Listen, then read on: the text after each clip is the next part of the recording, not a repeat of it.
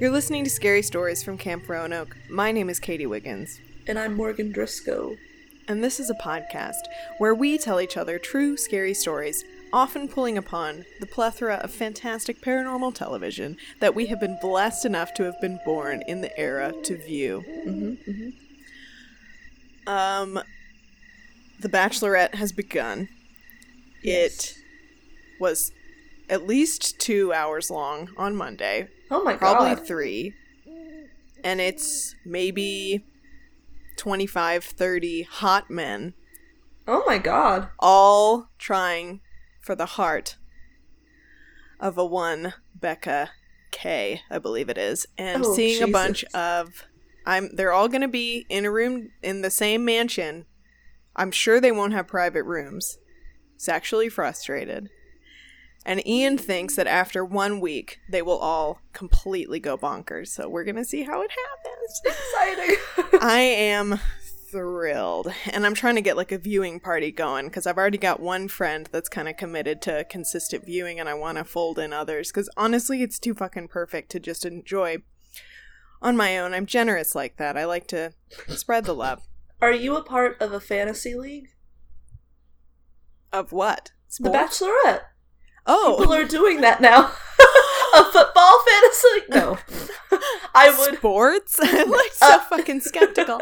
Uh, no, but I absolutely should be. Apparently, should. the internet is very into it, so I want to kind of get on mhm. that. But also, I like to. I need to have real life. I'm trying to get the kids that I Right, babysit her, her parents to get on it, but they don't really watch television. But I feel like it would be worth it just for The Bachelorette. Yeah. They don't have to watch anything else. I don't. Th- I literally think it is enough. Like people look down on reality television, but from a sociological standpoint, it is everything. So It I don't feel bad. Anyway, speaking of from a sociological standpoint, um, well, I guess literally anything could follow. I'm going to tell you a scary story Woo! now. I first so you know excited. what? I'm gonna. I always do this like insane build up where I end up going down three different avenues before you Mhm. tell what I'm gonna do. So I'll just tell you what I'm gonna do. Okay. Most haunted episode. Right. Uh, yeah. Good. It's a two parter, Ooh. which has always bode very well in the past for me. They are going to Saltmarshe Hall in East Yorkshire. It sounds spooky. It absolutely is. So here's the deal. There is this massive, gorgeous Regency home. Regency is like Jane Austen era, Oh. early 1800s. Gorgeous manor home. And it's fucking haunted, and they're gonna find out about it. Now, the last time I did a most haunted two parter was when it was uh, the Black Monk of Pontefract. Oh, that episode that messed me up. Here's the thing. This one I think scared me more than that. Stop. Because I think oh, the black the monk one was the most terrifying from a show for me, Mhm. and the rest the most terrifying are our listener stories probably for me. But the Yeah. monk was like way up there. Mhm. Oh jeez. Yeah. So, um, but I'll I'll tell you why it may not translate to be as scary because a lot of it was things that you actually see and hear while you're Mhm. watching it. So I'm going to try to translate that as as best I can. Um. So the television show Most Haunted has been around for many years. It was one of the first television haunted television shows I ever saw as a kid. And it is a crew of Brits and they basically roam around scary places in England. Uh, they're famous for their screams, for their cursing, so the majority of what you hear is bleeping at any given time, and for a lot of handheld camcorders going insane Mhm. everyone's running because basically every single member of the crew is like a part of the most haunted team like they've been a part of it forever so they're also the people doing investigators there's not like a silent camera person that you never actually see everybody at any given time is holding a camera or being in front of the camera. Now, do they have the demonologist with them? I'm so glad you asked. no. so uh, he couldn't make it. No, there was um yes, the cast as it happens in this episode is Yvette Fielding, who is the main presenter and host. Lovely Her woman. her she truly is. She seems very sweet. Her husband Karl um their new makeup artist I assume she's a makeup artist. She has really nice lip gloss, and usually the other woman on the on the show is the makeup artist who's just there. So I mean, she's just getting thrown into this shit. Her name is Mm. Mel, and she carries herself very impressively for a makeup artist who literally like is just like fucking there. Like she doesn't scream as much as the other woman that they used to have named Kath, who w- had truly uh, the most acute and cowardly responses to paranormal activity I've ever seen on television. Oh. But like I said, she was a makeup artist, so uh, we, what are we really asking her? Yeah. We also have Stuart, and that is the the bald man who is also the cameraman, who's also a cameraman, and then we have Darren, who is a shaggy-haired young cameraman, and then there is of course Fred Batt, the demonologist slash historian. Wait, his last name is Bat? I think it might be Blatt. That's I even think it better. but also could be Bat. They're also vampire-esque. Blah. Yes. What? Oh my god, you're so right. I'm living and dying at the same time. So, we've got this uh, fun cast of characters roaming around haunted England. Now, Saltmarshe Hall in East Yorkshire. Let's talk about it. History.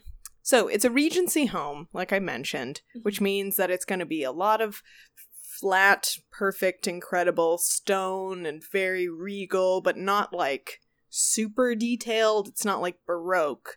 It's Mhm. like clean and big swaths of stone like that, if that makes any sense. For your imagination. It's been in the same family for 900 years. Jesus.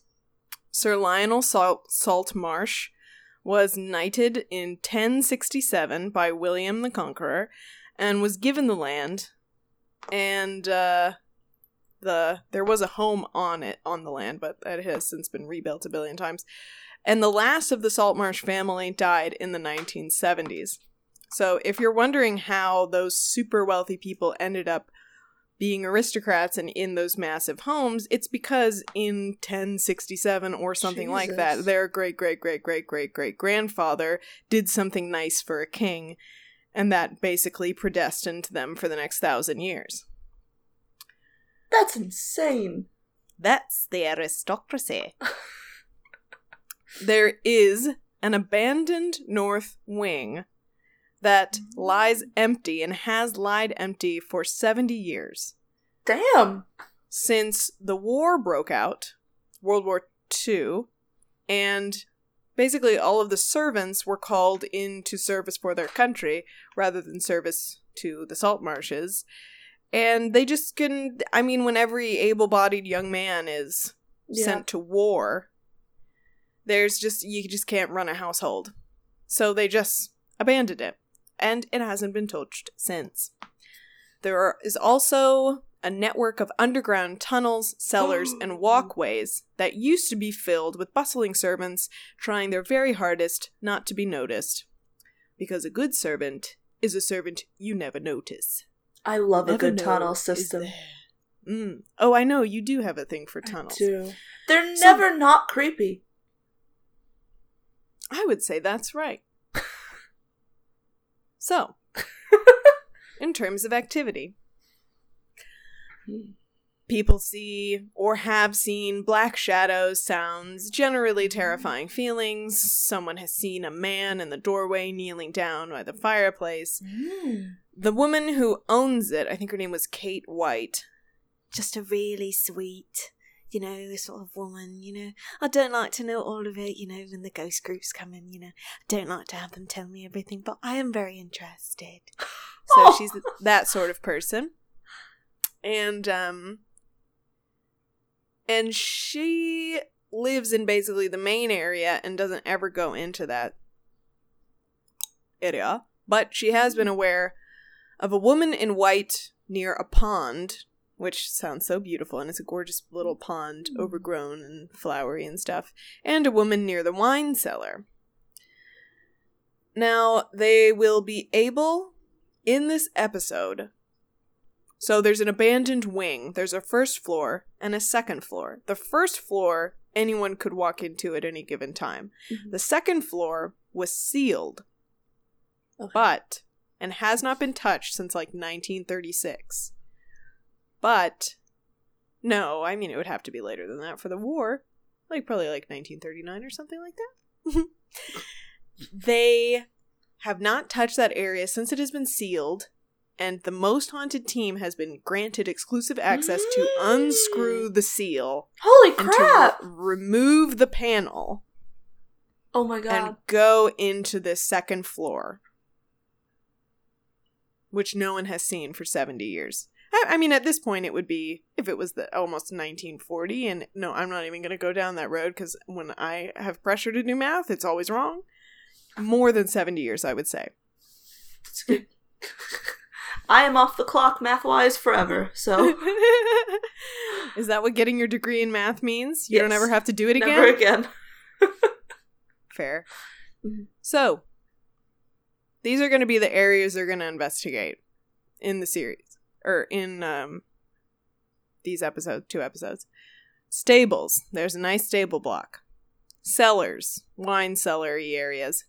The abandoned first floor and the abandoned floor, the second floor of the abandoned wing that's been sealed off. Okay, So, okay. I'm ready. close up on Fred, demonologist and historian, and he's got a few things to say. Um, I'm sure he does. the current building was built in 1825, and the stables in 1842, so quite modern. Uh, they'll be concentrating on the cellar underneath the house. And a lot of servants have apparently been seen sort of walking in and out. And he also thinks it's significant that there is a river near the home because rivers are Oh, apparently sure. conducive to paranormal activity. Uh, and he said, you know, of course, as a demonologist, you know, I'm hoping we encounter some bad spirits, you know. Okay, I mean, I guess we can't begrudge him of that. so, I too hope they see dark stuff, so I can't blame them. yeah, really dark stuff. So, start of the investigation. They're on the first floor, the Mhm. abandoned first floor. I love that the owners of the house were like, "Yeah, you can do whatever you want in the abandoned area. Don't set a foot in where we actually live." we don't want to know. Oh, that's also a good reason. Um, um, um, I'd so, most definitely want to know. oof. So I'd leave if it's really bad. You would just leave? I mean, I wouldn't live in someplace super abandoned if I could help it. Well, I Mhm. think that's kind of generally the goal. None of us want to live in a Well, decrepit, It seems like she knows it's super haunted. oh yeah, and they just like don't. Yeah, she's just like, They just like, don't mess with it. yeah. Rather British. It is, yeah. Let it. well, you know why? Let sleeping dogs lie. I suppose. Mm. So, start of investigation. First floor. Cast of characters: Yvette, Fred, Mel, Stalette, Karl, Cool. and boom operator Darren. I'm Darren. Darren. No, he's chill. But his voice is really not distinct enough to do an impression of, which is a bummer. Damn. But there it is. So they begin in the cellars. And to explain the cellars, they're like kind of like barreled ceilings, like rounded ceilings. Everything is brick that's been painted white. And there's no wine or anything in there, but there's still like the wooden. It almost looks like a super wide bookshelf uh Okay. where the wine used to go Okay. in these cellars. And there's like a net there's many different rooms and like corridors down here. But they all pretty much look the same. Painted white brick, Hmm. rounded ceilings. Sounds delightful. I don't think you'd feel that way if you were there at night in the dark. true, true. So, while they're talking, Yvette notices that something se- seems to be mimicking. This is so funny. When I wrote this, I could never catch the guy's name, so I just wrote the boom operator. His name is Oh, Darren. Darren. Darren, We got you, Darren. the boom operator. She, uh, he's talking about something, and then she's like, "I swear it could sound. It sound. We've had this before, where it sounds like, like someone's just repeating what you're saying. I swear it's not an echo. I know." And while they're walking into just another room, they hear something down the hall, something thrown down the hallway. Mm. Down another hallway, they hear something metal clinging on the ground.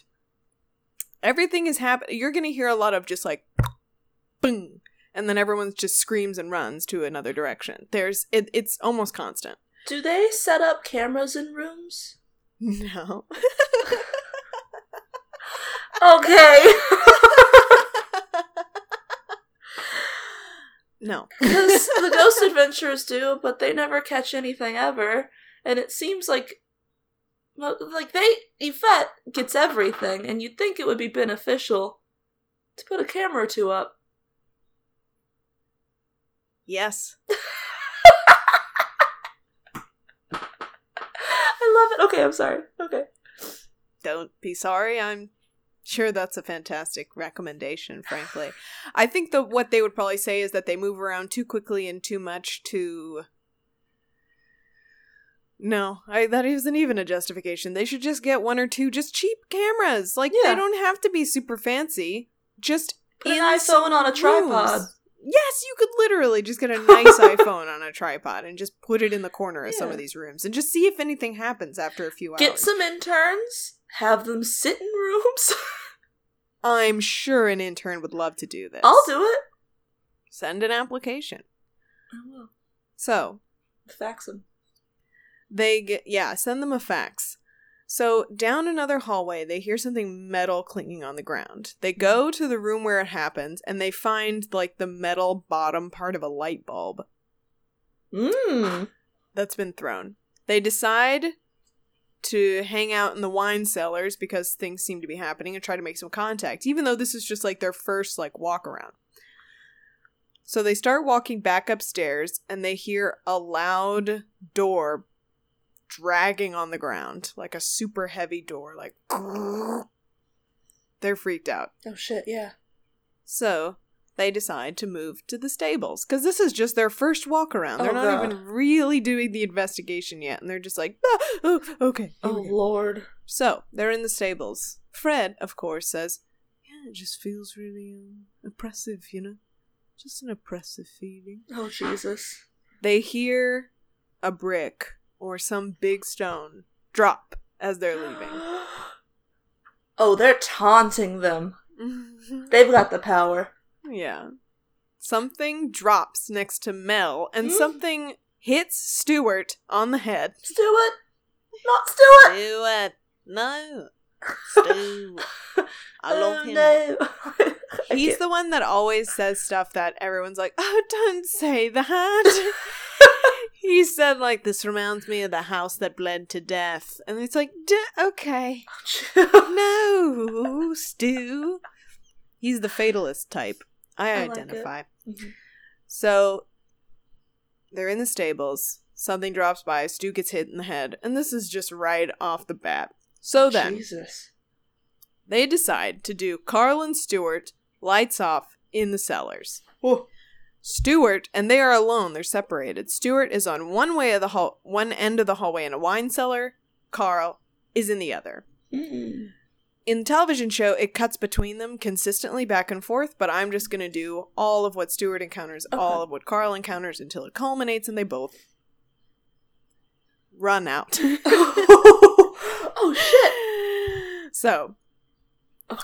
Stu is calling for some. So they're in the wine cellars where they had gone through before the painted white brick. Stu is calling for. If there's anything here, make a sound, do something, sort of thing. Mhm. He hears a Oh. like something had been thrown or dropped. Uh, okay. It came from the room he just left. Okay. Another closer and louder. Baby, you look like you're gonna pass out. Me? Yes. I'm already so bothered. it's like there's so much activity and they have just Cuz I'm like so prepared cuz I know how like the monk thing just it messes with you. It's like it's a lot. It's a lot. So I'm already like this is a lot. this the brick it the scene has been set and I am in it. I'm Yes. sorry. it's okay. It's okay. I just I just looked up at you and was very worried. So, um, oh god. So here's a closer.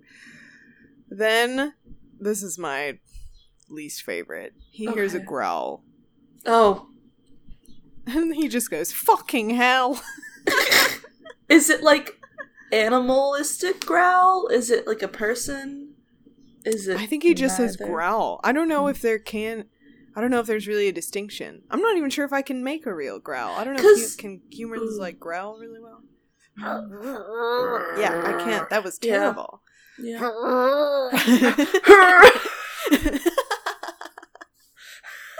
Good point.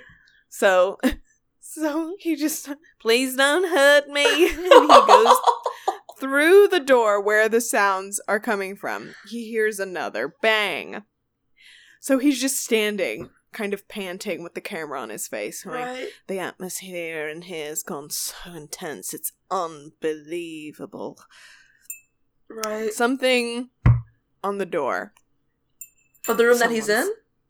Yes. Oh, He goes, Don't answer. it. Someone's here. Someone's here. No, no. I think I think it's children playing in this room. I'm done. And he just gets the fuck out. I don't I know where like that got the, the, growling was okay, but the children. children. Ah!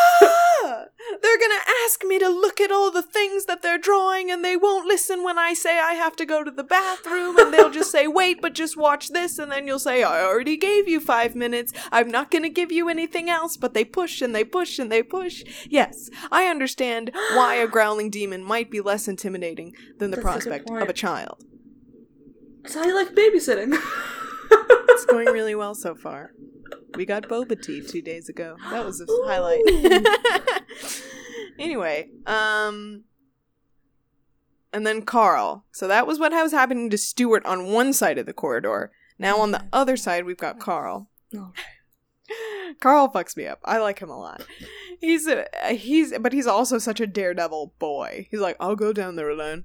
It's like, Oh, of course you will, Carl. You were the one that said like hurt one of us when it Uh-huh. was the uh black monk of Pontefract. Mm, And he got will. physically burned. And then he's like, do something else.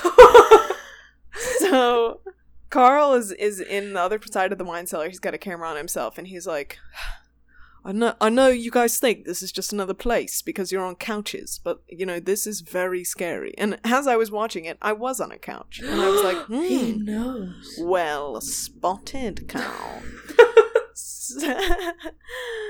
Please do something if you're here. Mm. Some bangs Mm. in the room that he's in. Mm. He keeps hearing bangs and snaps and unusual sound. Crackles then- and pops. He's walking and he hears a super loud bang that scares him to death. He walks towards the area of the room where it happened and says, It's like something's being dragged. Oh. And he's like, you know what? I want to get out of here. Then he hears something whining, something like, and he's like, right, so goodbye. What? And uh, and he walks out and he's like, Stu, Stu, and he's like, oh, he's left me. Lovely, great, great, good, uh, good friend. So he leaves. oh my god. Weird. So- So, growling, whining, dragging, banging, overall. Yes. Why would he think children? I think he just got kind of a mischievous Mm. sense. I don't know why there would be children in the wine cellar. Those drunken servants. No, I don't think so. Anyway, we press on. Mm. Oh god, okay. Right. Karl and Stu are in the stables. I honestly think the rest of the crew was just like having a union break. Like, I honestly think they were just like at the craft services table, just like eating food and just like chatting. Meanwhile, I hope so. they're like, oh god, I've just heard a growl. And they're like, really? Perrier is cheaper here. That's so funny because I always thought it was more expensive. Have you ever had LaCroix? People talk about it, but I, I, there's something metallic about it I don't like. oh my lord. That's beautiful. So, Karl and Stu head to the stables. Okay. They're together this time. The I'm stables ready. are gigantic and beautiful. In any 200 year old stable way. I mean, I mean, manage your expectations. They're not Yeah. sparkling. But they're nicer than a stable I could afford today, so that's any indication of their quality. um, oh, is there anyone here? Yes. Right. We didn't prepare for that.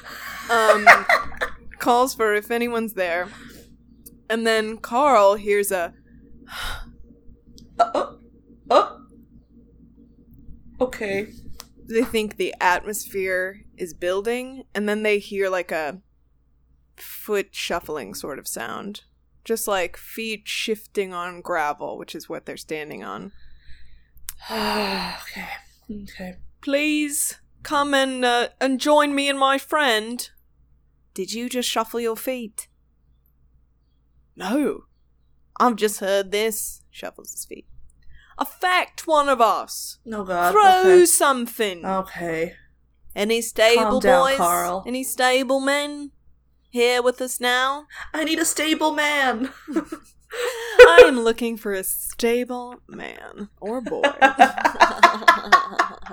Knows his way around a horse. So uh Mm. they hear a bang. Mm, They heard something land or move. Then they hear faint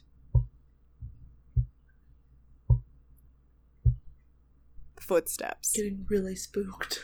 Yeah. And then they have this hilarious little moment to themselves when he's like, Can you do something else? And then he's, Stuart's like, We're always asking for more, aren't we? You know? We're never satisfied. And Karl's like, You know, yeah, you're right. I mean, like, what could they do that we wouldn't ask for more? You know, we're always pushing, always pushing. Mhm. He's like, Yeah, you know, what, what, what, will it ever be enough? And I was like, Whoa wow. Will it?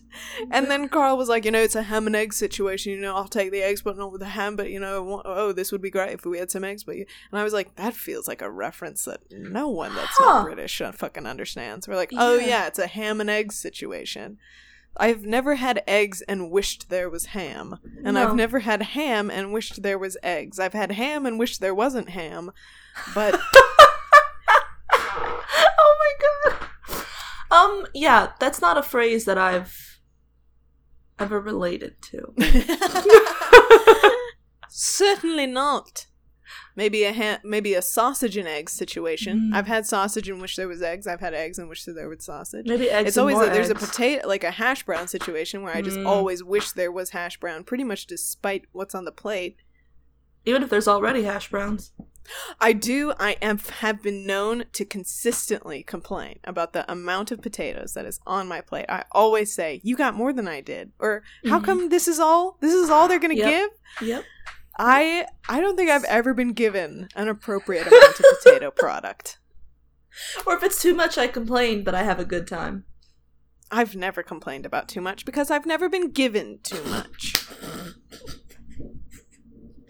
Oh So it's a ham and egg situation, and uh, and I guess they they decide that they're going to go back to the craft services table and discuss their Over some ham and ever eggs. will it, will it ever be enough? I feel like So- if they saw the ghost, if the ghost materialized and was looking them in the face, they go, "You did it. I'm satisfied. That's enough." enough. I don't know what you can do more, and I don't want to know." Um so now we've got Mel the makeup artist. She's really sweet. She looks sort of like Abby from Broad City except for British. Okay, okay. If that it. makes any sense. Long brown hair, you know, sort of like the girl next door. Like you maybe went to high school with her, but she's British now. So, She's British now. oh, that girl you went to high school with, she's British now. coming, coming soon on ABC. Melissa. She's British. now. British now. So, so it's Mel, Darren, the boom operator, and Yvette in the cellars. Oh, back okay. in the cellars, but this time it's lights off. So, Yvette immediately is saying she feels very nauseated, almost like she's going to be sick. So Darren is like, tap on the foot, on the. F- nope. tap on the foot. tap on the floor with my foot twice. I'm going to tap on the floor with my foot twice. Oh. Copy me. okay. nothing. But they hear a which is very fun because that feels frustrated. I love that. They're like, come on. I mean, I'm going to tap with am I, a my foot. Copy me. And meanwhile, like the 62 year old butler is like, I they should have like tapped him on the forehead twice and copied it. give me a quick squeeze on the tush. Hold me tightly. Gently love me.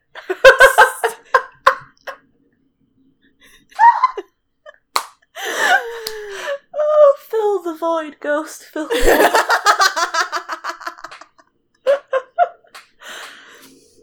void. okay. so, um, lights are then- off. then Yvette hears a Oh,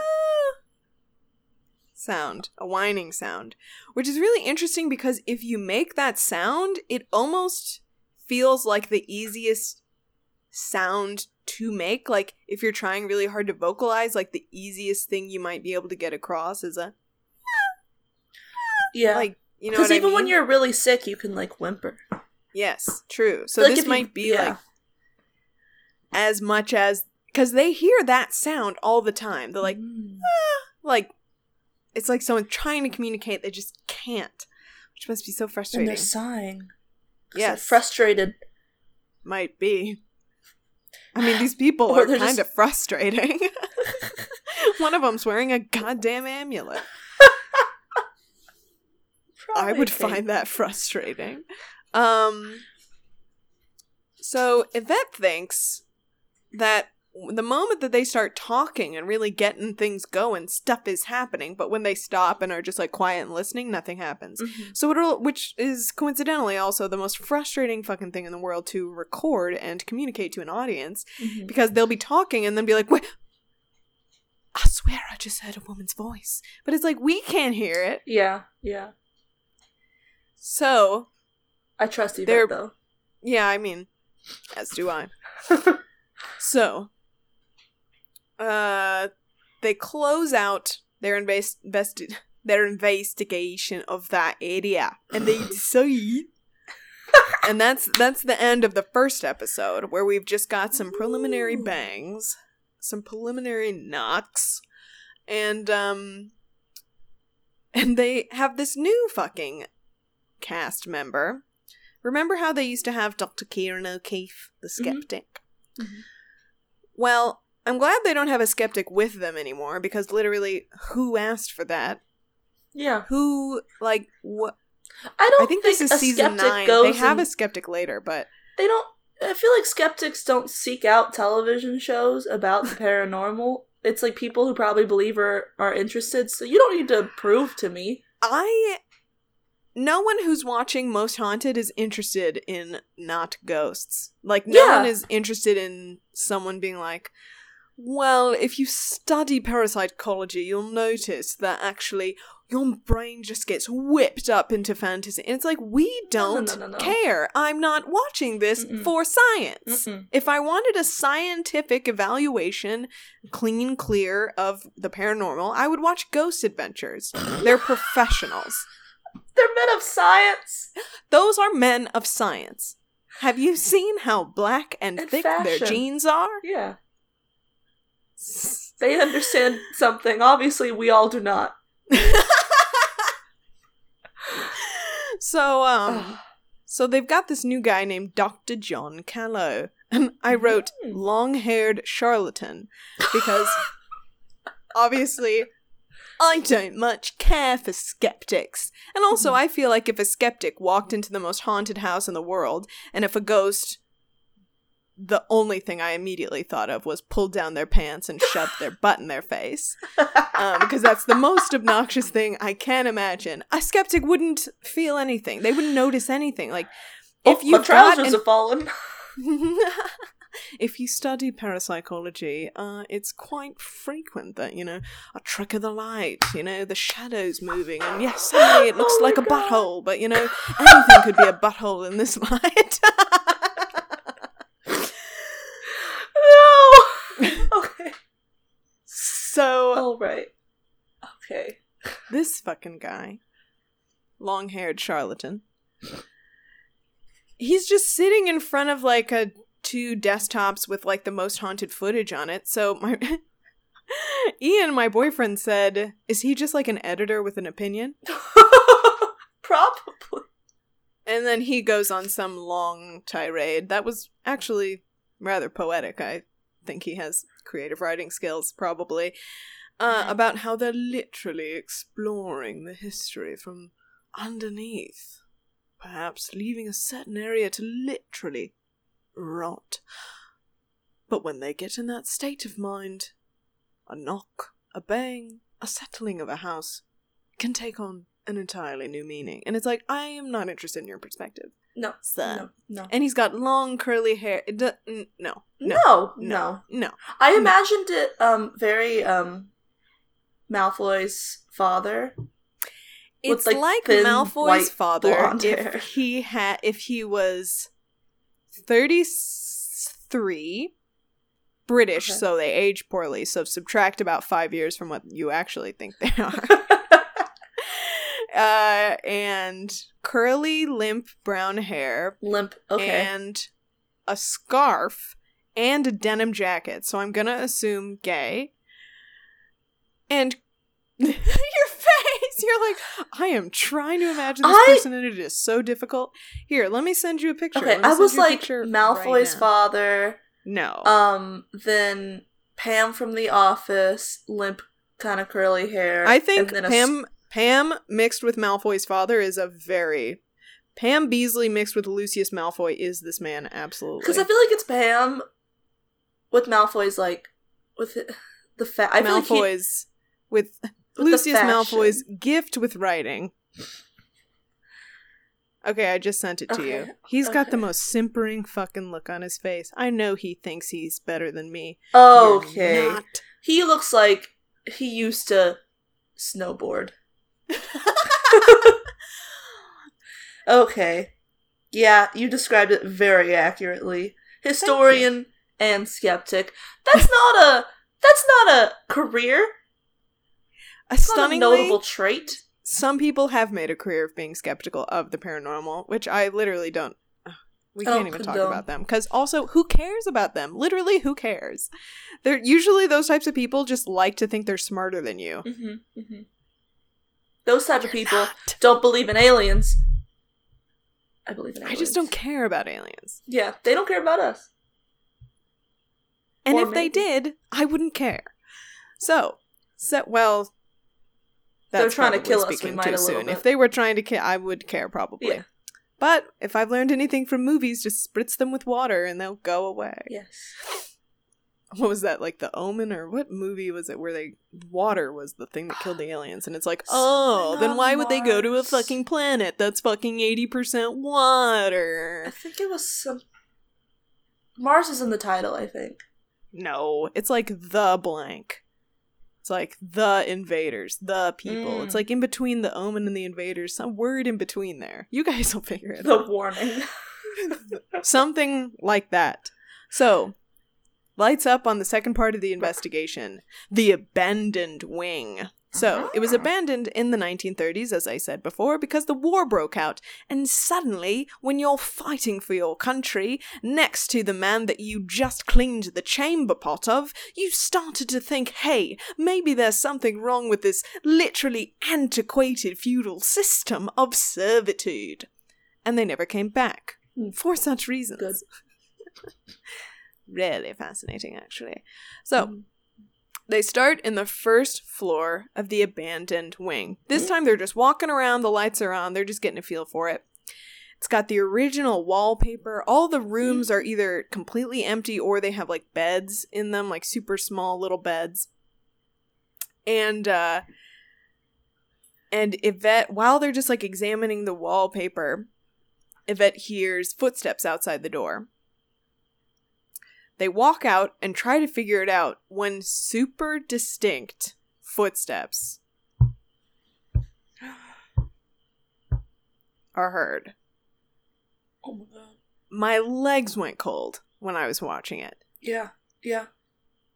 There's something in the corridor outside the room they're in. So there's these long little hallways, which we'll call corridors. Mhm. and uh in and along these hallways are these big old bigger rooms just to give you a sense for the structure of these places these would have been the servants quarters Mhm. very simple um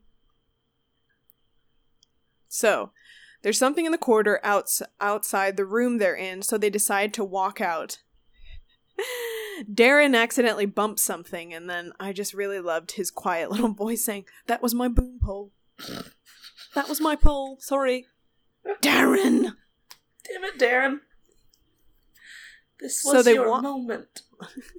Okay, being a boom operator is really fucking hard. People don't realize how heavy that thing is. Is it and heavy? also, well, number one, anything is heavy if you have to hold it over That's your true. head for like 30 minutes on it. Like, wait, and you have shake. to. Yeah. No, it's it's being a boom do it. operator, being a camera operator and a boom operator take so much more physical What strength than you realize. I You're can't. out of the picture. I cannot hold back a sneeze. If it's if it needs to happen, she's happening. That's a shame because you're very tall and tall people make great boom operators oh, No, because you true. can hold it even further. It's it's a very physical act. It's it's intense. Mm-hmm. So, sorry, that was my boom pole. They walk into a new room, open and decrepit. It's like just like maybe a fireplace against one wall and and then just like completely open, just square rooms. And Yvette asks for them to tap out how many people are there, how many spirits. Immediately.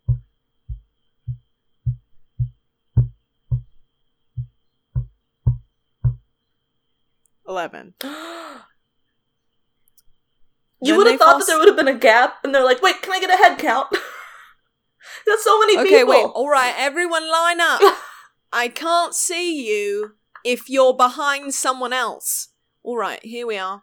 Two, three, four, five, six. Darren, Sorry, it's my boom up front. Here we go. And Steven's on holiday. Great.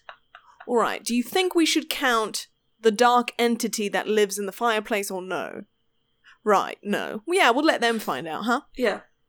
Yeah. Great, chaps. Really good work. So they're terrified by this, of course. They Right, all fall that's silent. Mm.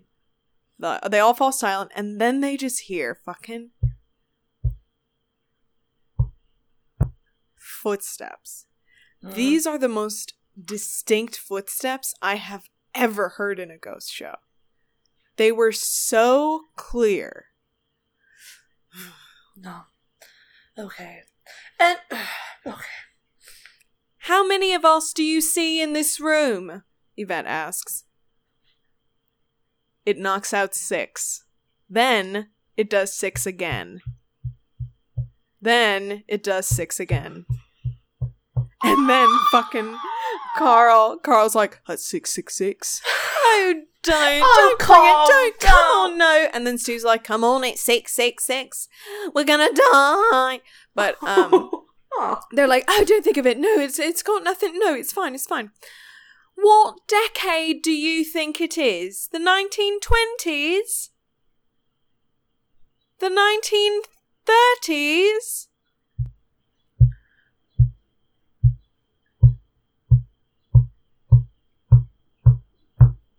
Uh. Uh. 20. What? Ah! Oh god. My body feels prickly. I'm so sp- I'm cold. 20 again. It just keeps knocking in sets of 20. Mm. Funky. What's hilarious is, it, as terrifying as that is, they don't know what the fuck it's trying to say. They're all trying to keep count. Yeah, yeah, they're like, "Six. I've got 20. That was 20 again, isn't it? Well, what does it mean? Does it mean it thinks it's the 1920s? No, because I said, well, is it the 1930s? No, you asked if they would if they would knock two for no and then one for. No, I didn't. Oh, I said knock if it's the 1930s, but if they do 20, is that how old they were? Nothing. No. so they're just like, all right, well, I guess we can assume it. They think it's the 1930s, But but it's just like 20. All right, well, it's very scary. we're terrified nonetheless. yeah. So, Fred, Yvette, and Mel are together on screen talking in one of the rooms about to walk to unseal the abandoned second floor. oh jeez. Yeah, they're all just talking about how pumped up they are, are how excited they are. And um, so the way the entrance is, you open a door and there's like a false back to make like a closet out of what used to just be a corridor. Mhm. And you in the upper back of this false back closet, there is a white panel about maybe two feet by two feet. And that is how you get into this abandoned floor. Oh. And while they're talking about it, having a chat, Mel says, So I know we have to crawl in, but how are we going to get out? Hmm? Which I thought was fun. And they You decide to. don't. Well, that's, I think, exactly what Yvette said. She was like, We're never going to leave. Mel's like, But. Great. I'm a makeup artist. So, they decide to push on out of the room that they were just in, where they were like, How are we going to get out? And then they're like, Oh, I don't want to go first. I don't want to go first. Fred, you go first. And he's like, As always, accommodating. And, uh, he walks the moment he walks out of the door into the corridor, a doorknob is thrown at him. What? It's just like the moment he walks out, and everyone's just screaming. And then Oh he's just my like, "Look at God. this! Look at this! Look what I've got!" Fucking doorknob. Is like, maybe it's because we're about to, you know, walk into a, a an, area that's not been. How does into, a skeptic explain that? They don't, and that's why they're unnecessary. Well, in a lot of old homes, doorknobs were kept dangling precariously from ceilings as a um, warding off measure for vampires. So it's not unusual to me at all that it might come cackling down and scaring some people. Why it might have a horizontal trajectory could be accounted for just a very strong wind gust, perhaps a mini cyclone in the hallway. Yes, it, It all comes down to climate. so they're all walking towards just like transitioning room to room.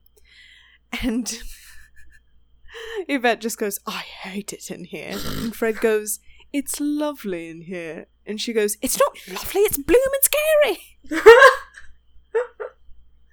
So, they are going to. Ugh, I keep accidentally knocking my desk, and I don't want people to think because it's the same noise that I was making earlier. Uh, so they're about to take off the white panel, but they decide to like calm down first to come at it from less of a terrified place, I imagine, or they just were wanting to nosh a bit at the craft services table. Ham and so eggs. they take a so they take it's a ham and egg situation. so they decide to take a break and go. Uh, everybody decides to take a break except for Karl because everybody knows he's a big man that's got to show off. Yeah. So he's like, I'm just going to come back here alone while they're all eating. So he does. He's on the first floor, not the abandoned second floor that they're going to Okay. unseal. He's back on the first floor. He's in one room in the corner. There's a fireplace in the room, but nothing else. Mhm. And then he's just silent holding this. And I hear the most distinct footsteps I have ever heard. It it didn't just sound like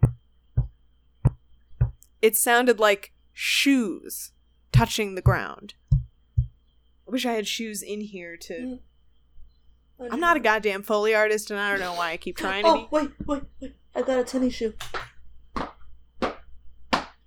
Yes, it was closer to that. Ah! Was it like a clicking, like it was a a heel or like a man's formal shoe, or was it? Yes. Oh, oh no! Like that. Like you could heal hear a difference between like the heel and the toe. Scares the hell out of me. Right. Same. What about Karl? He oh, I also- can take it. I'm Karl. I'm No. the big Carl. I'm the big C on campus. Actually, his name starts with a K. So That we can explains assume a some lot. German ancestry. Right. Makes sense. So he says, "Can can you walk towards me?" Ah! Can you walk away from me? Can you never do anything to me again? No, he doesn't say that. So footsteps are coming closer to him. All right. Something is moving closer to the dark. There's a dark doorway diagonal to him across from him on the other wall. Okay. And there you can't see anything down there. Suddenly, the footsteps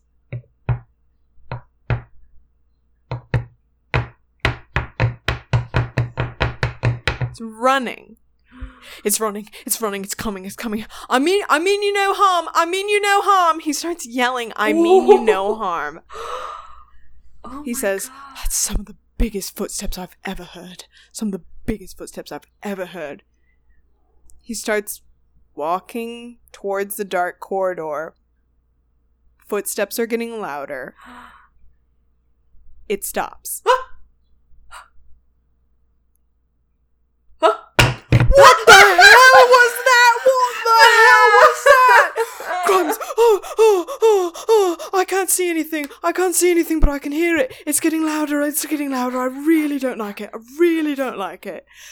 So he faces the camera towards him, and you can just see the black corridor behind him and his face. And he's just. My heart rate is increasing. It's gone up 10 beats per minute in the past, like, minute.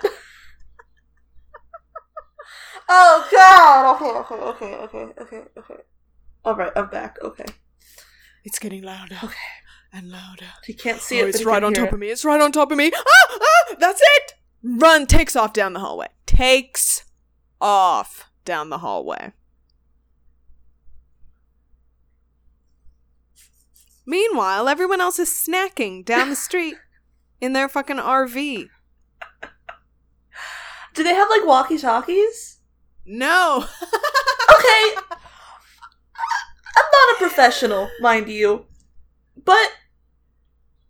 okay. It's fine. Never mind. It's fine. Yeah, I also feel like they should have a way to communicate. Well, you know, whatever. I guess they, they'll find out when the footage is edited and sent out there. They'll be like, oh, Sure. he was going through it, huh? Yeah. But also, they've been in so many situations. No one's been grievously injured, so I think they just true. assume they're fine. Which, Yeah. I mean, One day, he was. they might not, but. Eh. That's fine. Ham it's just Karl. situation. Ham and eggs. It's just Karl. so, it's time for the unveiling. Everyone has been fed and watered, and uh, and Karl is back and ready with a screwdriver at the panel. So he's un physically unscrewing this thing. They're all so excited. But while he's doing that, he literally taps on the panel and gets a fucking tap back. And then Karl hears a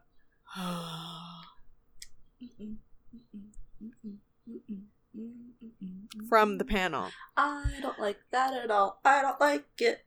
I'd rather So die than he gets there. ready to take it off and then is like, "Oh, Take sorry guys. off. One more screw, sorry. Sorry my life." And I was like, "What? Oh, wait, what did he say? One more screw. Sorry. Story of my life." I was like, "The fuck?" What do you mean one more screw is the story of your life? That's a weird story. You're married and have been for a very long time. I hope that doesn't define you. Yeah. Hmm. One more screw. Hmm. The hell. Dumb. So, they pull it off. They put the camera up into the corridor. Super narrow, super dilapidated. There's a ton of dust and just like piles of like Ugh. the stuff that's come off the walls. There's like a toilet in the middle of the hallway for some reason. they must have horrible allergies. I feel like they go to some dusty places. Perhaps. And I think this is unusual for its level of dust. Mm-hmm. So, It has been sealed off for a very long time. But then how I would think- dust? How does dust? I think Happen? 90 years almost. I don't know if you have a sealed off box, does it get dusty inside? Cause the that whole floor is sealed off, so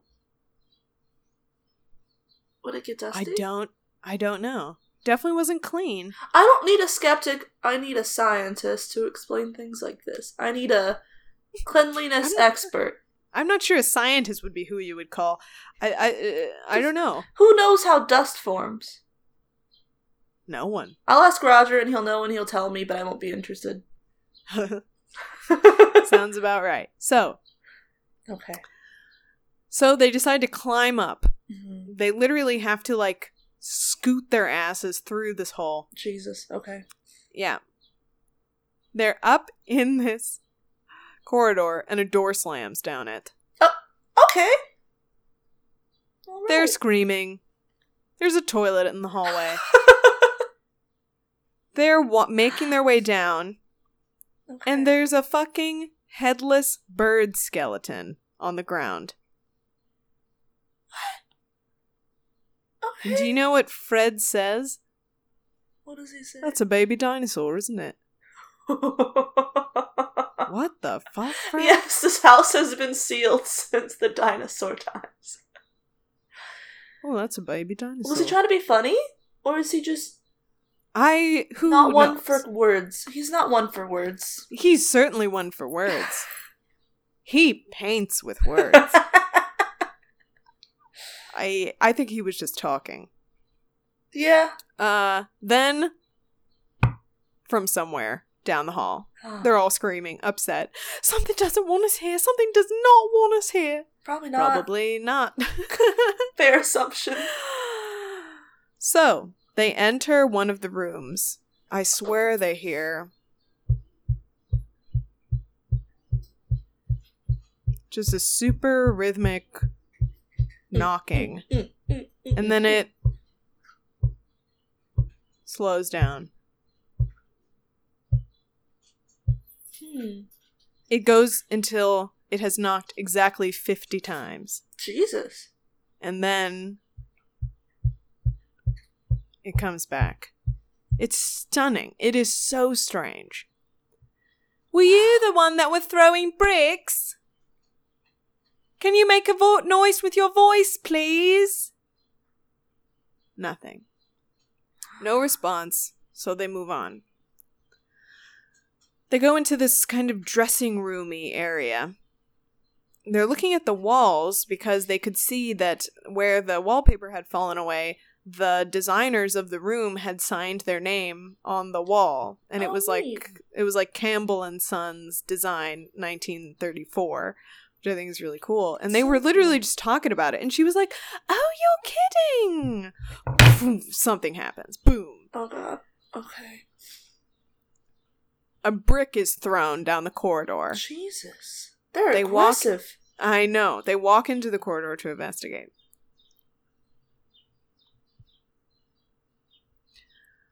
And that seems like that was about as enough they that they could take of that single corridor of that floor. They were just like, "Well, I am fucking afraid. Oh, Let's go down to some more afraid uh, inducing places." So they go down, they leave the floor, they scoot back out of the crawl space and head back to the first floor of the abandoned wing together. Okay. So they're all together. All right. Could you knock five times, please, if you're here? Boom, five times Oh, immediately. shit. they were like, oh, that was quick. Wow. Yeah. Thanks. Look at that. Responds. And then Stu's Good. like, "Mm, it reminds me of Amityville. It doesn't help when you talk about Amityville, Stu. Oh, Stu. Oh, Lord. and I'm like, it should. Amityville was a hoax. Mm. It should help you. Yeah. Then, huge bang. Then, they all run into the room where the bang was happening and they're like, What the? Did you hear that? But there's nothing on the ground. There's nothing to bang. And Mel was like, I thought it was a dog growl. And they were like, We thought it was a bang. We thought it was a stone being thrown. It was insane. And then Oh, Darren, beloved boom operator, hears a little jingle jangle in his ear. Mm. He said, I swear it's like a servant's bell. And then I thought, no, there's no way. But I swear I thought it was like a servant's bell. Can you throw something else for us? Silence. Silence. Oh, oh, Boom! I and heard then- a noise in the other room and almost died. Oh god. Okay. Okay. A billiard ball comes rolling towards them.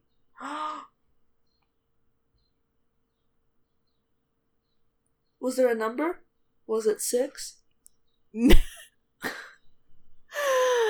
no, it was just a blank red billiard Oh. rolling towards them. That's Everyone's fucked up. Then Karl hears a um, No, I don't think so. I think you're wrong. I don't think he heard that at all. So Uh, they they collect themselves. They put all the billiards in one room. There were three of them that they had known about, so they put them all in one room. They're in that room, and right as they're walking in, Stu is just like, "Should should we all say thank you first? And Karl goes, "What? Scaring the bejesus out of everybody." And I was like, everyone is shaking at oh, this Jesus. point. And then Mel, precious Mel, is like, I don't think it's trying to scare us, but I, ju- I just can't help it. Well, you know, you know, 666, do we know it's not trying to scare us? You know, the billiard balls, that could kill somebody. You know, all this and, well, yeah, but. And oh, then. Mel. And then Karl is like, "Okay, okay well, I mean, six, six, six. Like, okay, I know, I know what you're saying, but like, I don't think it's like bloody Beelzebub, like literally here, like trying to. But I don't know. I, well, no, it feels mischievous. Yeah. Boom! Right when they're talking, billiard ball drops out of nowhere. Ah! They hear a billiard ball drop. Then they look and find the billiard balls in the room that they were standing in. They haven't been moved, but one of them is missing. There's a billiard ball in the hallway that is still. it Uh, just like transported into the hallway. What the fudge? Yes. Uh. Right, so Shall we go now? I Yeah. I don't I don't I just I just really want to go home. I just really want to go home. Well, I just think they're just, you know, pleased with a bit of company. Uh, Ah. They hear a woman's voice calling in the distance. Yvette is ready to leave. right. So they're talking about getting ready to leave, and Stu swears that he hears voices at the end of the corridor. There's someone at the end of that corridor. Oh shit. On their way out, they follow it down, Oh god. Okay. Okay. and they are done. It is over. The ordeal has passed. Then they have to fucking check in with Dr. Charlatan, No. John Callow, No. and he just like wraps everything up in in a very Neat little bow. pleasant way. And um they were basically like, yeah, that was a most haunted first. It will go down in history as being a terrifying place that was super active, extremely haunted, and um not necessarily evil, but certainly mischievous and has got a ton of pent-up energy. Yeah. They've probably just been raring to go for Yeah. a hundred fucking years almost. They literally opened up a door, Mm-hmm. a panel. Jesus. The they need to bring some mediums in there. I know. I don't understand why they've given up on the medium thing. Maybe it's because it's hard to find a genuine one. Let's get the rescue mediums up in there. Oh, oh my Right? god! Crossover hit. Crossover hit. Right? If they had the fucking rescue mediums with them, And Skeletor's narrating the whole thing. and then they all have drinks afterwards. Oh, I All would the love puns. it. They're all so friendly. They are. Ugh. I wanna- I wanna- They'd be like drinking margaritas and being like, Do you know what's funny about Saltmarshe Hall? What's funny about Saltmarshe Hall?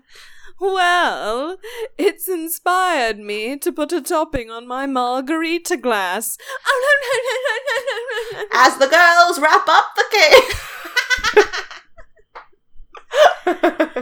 Ah. oh Jesus, that's terrifying. Bung, bung, bung. yeah, so that's their experience at Saltmarshe Hall. Uh, I need to watch that. You really so- should. It's on Netflix. I think it's season. I keep wanting to say nine, but I don't know if that's true. Uh, but it's excellent. It's the last two episodes. Very fun, gorgeous place. Um, although not the decrepit hallways, etc. But it's wonderful. And if you have never seen a most haunted episode, I sincerely urge you to Please just to compare my impressions of these people. Um, There, it's spot on. People tell me it's scary how spot on it is. the scariest part of this podcast is my impression of Stu. But yeah, it's it's it's a really fun show, Mhm. and um, and the footsteps, even just thinking about them, makes my body go cold. It was stunning. I can't. I can't. Yeah. I've been terrified. This whole time, I'm. mm-mm. That makes me really happy. So I will leave you all with this. If you enjoyed what you heard, please give us a five star rating and a review if you feel so inclined. If you have a way with words like Dr. John Callow, or perhaps even a Fred. Um, we would love to hear from you. If you have your own scary stories, please email them to us Please. at letterstocamp at gmail.com. Um, we continue doing this because we hear your words of love and support, and also we like hanging out and would probably do it despite them. Mhm. But we do appreciate them and would love you to send them over if you can. We have an Instagram, Scary Stories from Camp Roanoke, also a Facebook group. And you can find merch at redbubble.com. Did I already say letters to camp at gmail.com is where they send scary stories? Yes, I believe mm-hmm. I did. Got rating, reviews, subscription. I think that's all set. yeah. You have been listening to Scary Stories from Camp Roanoke. Y'all have a spooky night Filled with restless dreams. of haunted things.